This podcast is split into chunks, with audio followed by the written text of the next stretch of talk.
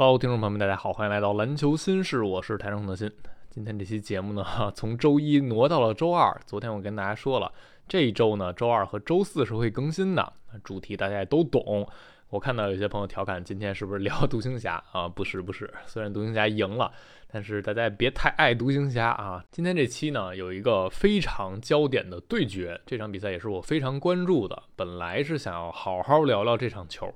但可惜呢，这场比赛啊，跟大家想象中完全不一样。这场球就是掘金队主场迎战费城七六人，本来是恩比德和约基奇的正面对话。这场比赛原本是可以决定本赛季 MVP 归属的啊。我是认为，如果恩比德和约基奇都上了，这场球的结果就将决定 MVP 奖杯属于谁啊。哪一方表现更好，带队取胜了，哪一方就会最终拿到这个奖杯。但最终结果是恩比德没打，这事儿啊，让。很多球迷比较遗憾，让我也感觉很遗憾。这场球气氛都烘托到这儿了，而且是常规赛冲刺阶段啊，这一场去定 MVP 归属的球，结果一方失约了。而且有意思的是呢，在这个失约的前前后后啊，媒体把这个势头已经造在这儿了，这就让这个故事变得更有戏剧性。我们先看啊，昨天晚上 TA 的 Athletic 发了一篇文章，Shams 写的啊，专访恩比德的一篇文章，里面谈到了一些恩比德对于夺冠呀、对于 MVP 啊、对于这个赛季的说法和看法。那这篇文章呢，一放出来，其实通篇就在表达一件事儿。恩比德嘴上说自己不在乎 MVP，但是这个“在乎”俩字儿啊，就几乎已经写在他脸上了。我们先来简单说这篇文章里恩比德怎么说的啊？啊，他说过去两年我没有感觉自己在追逐 MVP，但我的脑子里啊还是忍不住去想，这就是为什么本赛季初凯尔特人高歌猛进，塔图姆打得也很好的时候，我跟他说过，你要让我给你什么建议啊？就是别在乎 MVP。啊，专注于正确的事情，专注于去赢球、统治比赛，做一切能帮到球队的事儿，其他的是顺其自然的。这个赛季呢，啊，恩比德说，我就是这种态度。啊，过去几年我可能应该已经拿了一个 MVP 了，但现实是没有。我获得尊重的唯一途径是去拿个冠军。啊，重点是健康的进入季后赛。为此，我会能做自己所做的一切。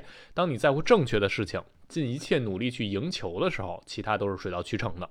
这番话啊，恩比德一边说着自己这赛季终于不在乎 MVP 了啊，不关注这个事儿了，一边又说自己前几个赛季应该已经拿了一个 MVP，这个心里这怨气已经写在脸上了。然后 Shams 就问他啊，去年你曾经是 MVP 的大热门，在赛季中的时候，但最终没能拿到奖，被约老师拿到了啊，你觉得今年是不是自己拿 MVP 更有机会一些？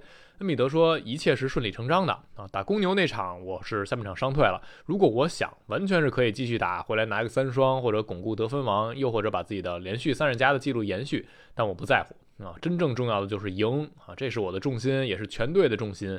如果能拿 MVP 很好，如果不能，我也无所谓。那这个回答就很标准的，不在乎 MVP，只在乎赢球这样的明星的回答。但是后边呢，詹姆斯又问他。”近来啊，字母哥接受采访表示，MVP 的评选标准一直在变，这事儿你怎么看？那恩比德是这么说的：这个标准确实一直在变。过去三年，第一年我打的比赛不够多，去年我打了足够多的比赛，得分也领跑整个联盟啊。显然约基奇配得上 MVP，但话说回来，他是以第六、西部第六的身份拿到 MVP 的。然后就是今年，我是得分王，防守端做了一切，我也应该去入选防阵啊。但是我不在乎，每一年都会有些事儿发生。然后当你加入一些数据分析的时候，你会发现他经常说不通。有些人的防守是肉眼可见的不行，但数据说他是顶级防守者，这是完全没有道理的啊。制定规则的不是我，我也不能让他们这样选择某个标准去进行选择评判。所以这就是关于偏好的问题。那恩比德这话里话外。在针对谁？大家应该能听出来啊！这很明显已经把矛头对准于一起了。然后下一个问题呢，就更明显啊。詹姆斯问他：“你会带着一种这个赛季不夺冠就失败的心态踏上季后赛之旅吗？”恩比德说：“我不觉得，那我不觉得不夺冠就失败，我不会在乎别人给我施加的压力，我只在乎自己给自己施加的赢球压力。人们总说啊，谁的夺冠压力最大？有些人想提到我，我觉得我应该排不上号啊。我不是两届 MVP，我也没进过一阵，啥还没赢过呢，所以我有什么压力？有些人有两个 MVP 或者多个 MVP，他们不也是没有做到什么吗？那就是指没有拿到冠军嘛。我觉得今年想夺冠非常难。我们分区有雄鹿、凯尔特人两个强队啊，早晚得碰上，他们是很出色的。我觉得我们有能力去对抗他们啊！想要胜利呢，得打出接近完美的表现。那这番话呢，就真的只差点名道姓了啊！两届 MVP 啊，进过一阵，也没有夺过冠，这说的是谁啊？大家心里都非常清楚。那当 Shams 放出这篇文章的时候，而且就是在这场比赛之前啊放出这篇文章，就把舆论啊又往上推了一推啊，这个压力啊或者说各种讨论争议啊都已经顶到这儿了。当然，恩比德接受采访的时候可能是好几天之前，这不是最近这一场比赛之前的采访，也不是为了这场对决才特意这么说的。只是媒体他经过加工选择了这个时间点把它发出来，但这个话题摆在这儿啊，大家不可能不去关注，不可能不去讨论。所以当这篇文章一出来，你就感觉这场比赛啊，这火药味变得更浓了。甚至有费城的媒体人在社交媒体上写说，这场球啊，哈登不打我是会正常吃饭，但如果恩比德不打，那我就把球吃了。就感觉恩比德已经憋足了劲儿要打这场球啊，到最后呢，我们发现他真没打。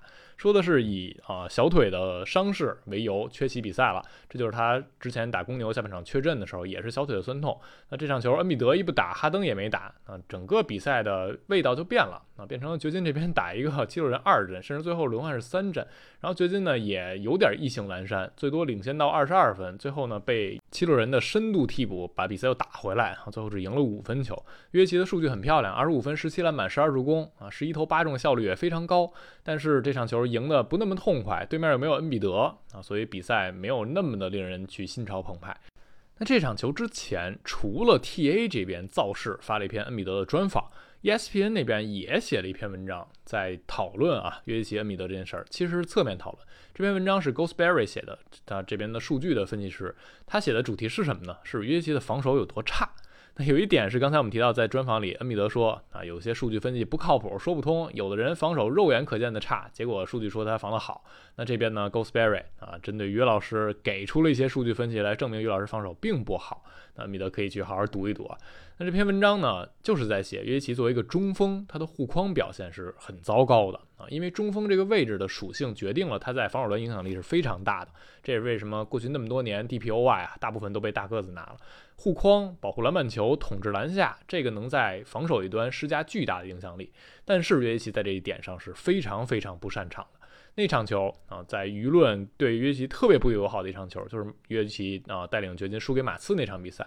那场球马刺把掘金的禁区给打爆了。啊，那场球约基奇三十二次成为最近的防守者，是赛季最多的。就是马刺不断的攻约基奇，最后呢，那场球约基奇面对啊对方的进攻是让对方拿了四十三分，这也是赛季最多的。那场球就像是一个典型的案例来说，约基奇这个赛季到底防守有多糟糕。我们看到 Ghostberry 给出很多的数据，拿数据说话。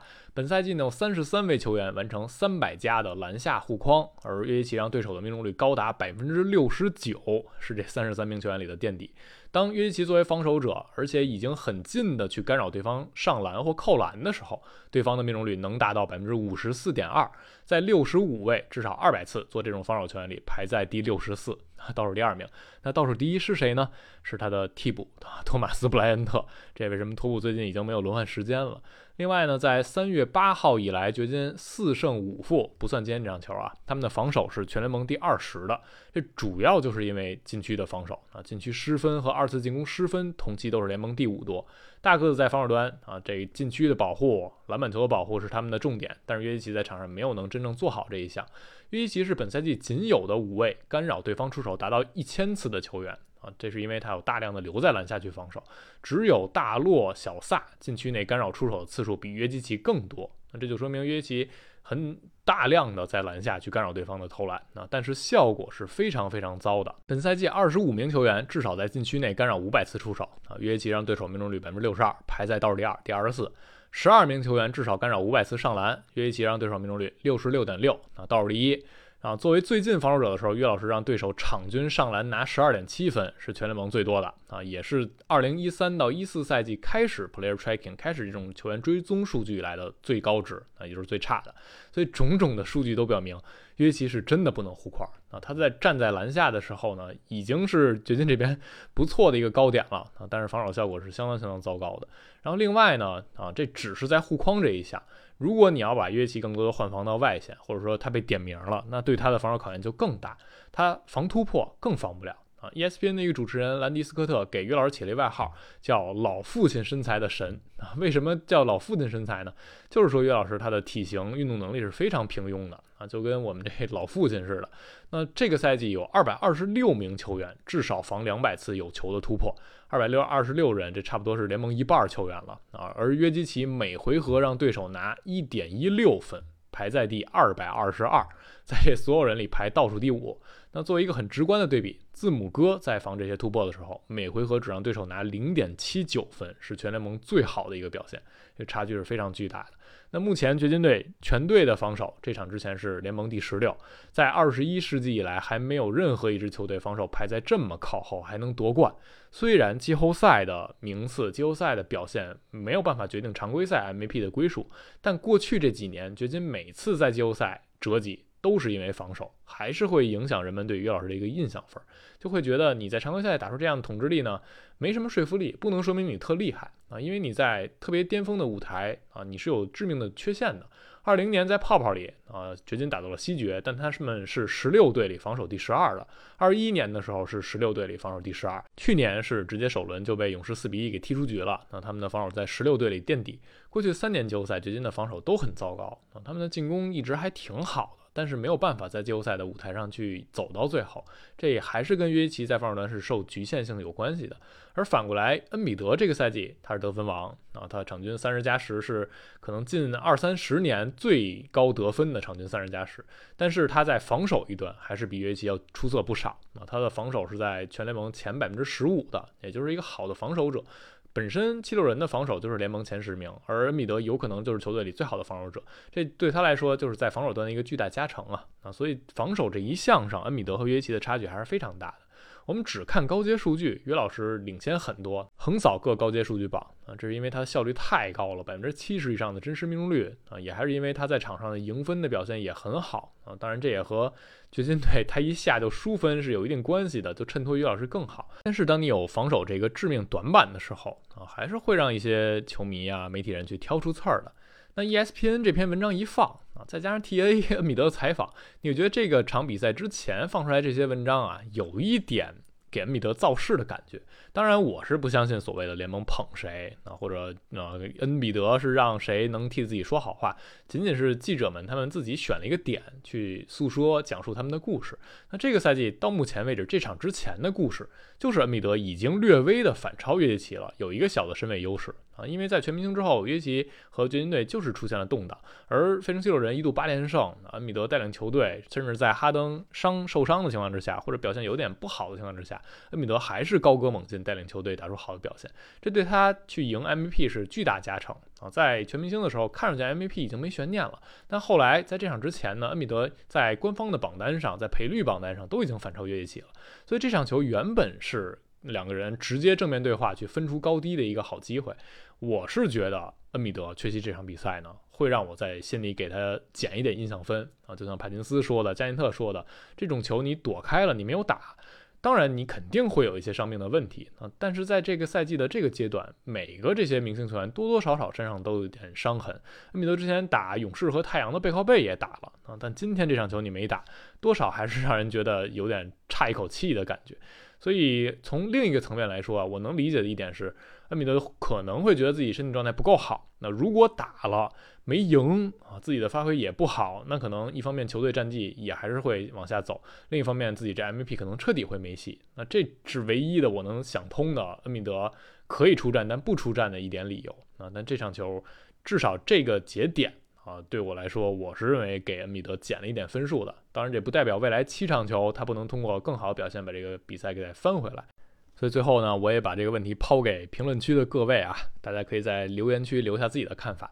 第一点就是，你觉得恩比德没打这场比赛，对他的 MVP 的竞争评选是有利的还是有弊的？再一个就是，如果这场球啊现在结束，此时此刻立刻让你去投 MVP，你会把票投给谁啊？不考虑最后七场，就此时此刻投这场比赛会不会影响你的一个判断？大家可以在评论区留下自己的看法。好了，感谢大家收听，我们下期节目再见啦，拜拜。